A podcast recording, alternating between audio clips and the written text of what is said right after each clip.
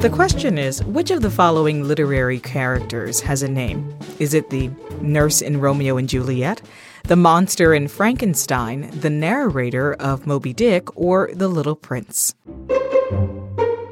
Did you get it yet?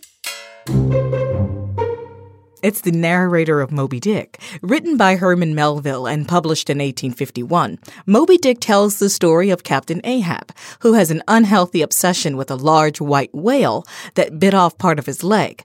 The story is told by a sailor on the ship who introduces himself in the first line of the book by saying, Call me Ishmael. Murray, I remember comedians making jokes about pretending to have read Moby Dick just so people don't make fun of them. Yeah, it is an icon. Tamika, here's another one of those topics some people have devoted their whole lives to, and we're going to cover it in like three minutes. okay, let's get going. Well, there's that first line, the most famous in all of American literature Call me Ishmael. Right at the top, the author, Herman Melville, makes the first of many biblical references in Moby Dick. And Ishmael, like his namesake in the Bible, mm-hmm. is something of an outsider so he makes for an excellent narrator. So, why all the biblical references? Well, they were much more common in the literature of the 19th century. I mean, people knew more about the Bible back then. Hmm. Melville's readers would instantly have caught on to them, and in such a big, complicated novel, they gave people a way in, mm-hmm. and they can still serve that function for us today. And the book's based on fact, right? Some facts, sure. Melville had been to sea on a whaler, and so he knew his subject and his setting very well.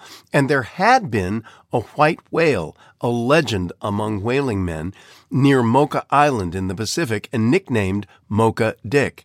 And then there was the Essex. Ooh, what was that?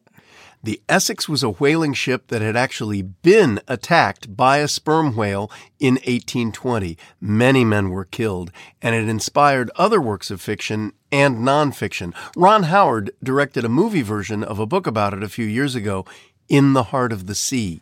Okay, so what makes Moby Dick great? Ah, it's one of those books, Tamika, that's so vast and so rich that it invites many interpretations, so we all see a lot of ourselves in it. It's brilliantly written, complex, as I said, but wonderfully woven together with great characters and incidents. Mm. It's a tragedy, of course, but with its humorous parts, and especially toward the end, when they spot the white whale and the chase is on, it's thrilling. As they say, you can't put it down. so people should stop pretending and actually read it? Absolutely. but there is a sad postscript, Tamika. And what's that? The book was not a success when it first appeared, nor for a long time thereafter.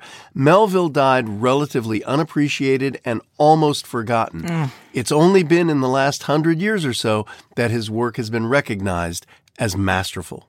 Well, I'm sure he won't ever be forgotten again. Mm-hmm. Thanks for that, Murray.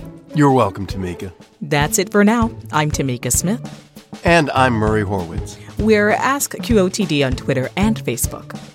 Play along with the mobile app. Just search for Question of the Day in the App Store. Wherever you play, come back tomorrow. Learn something new every day.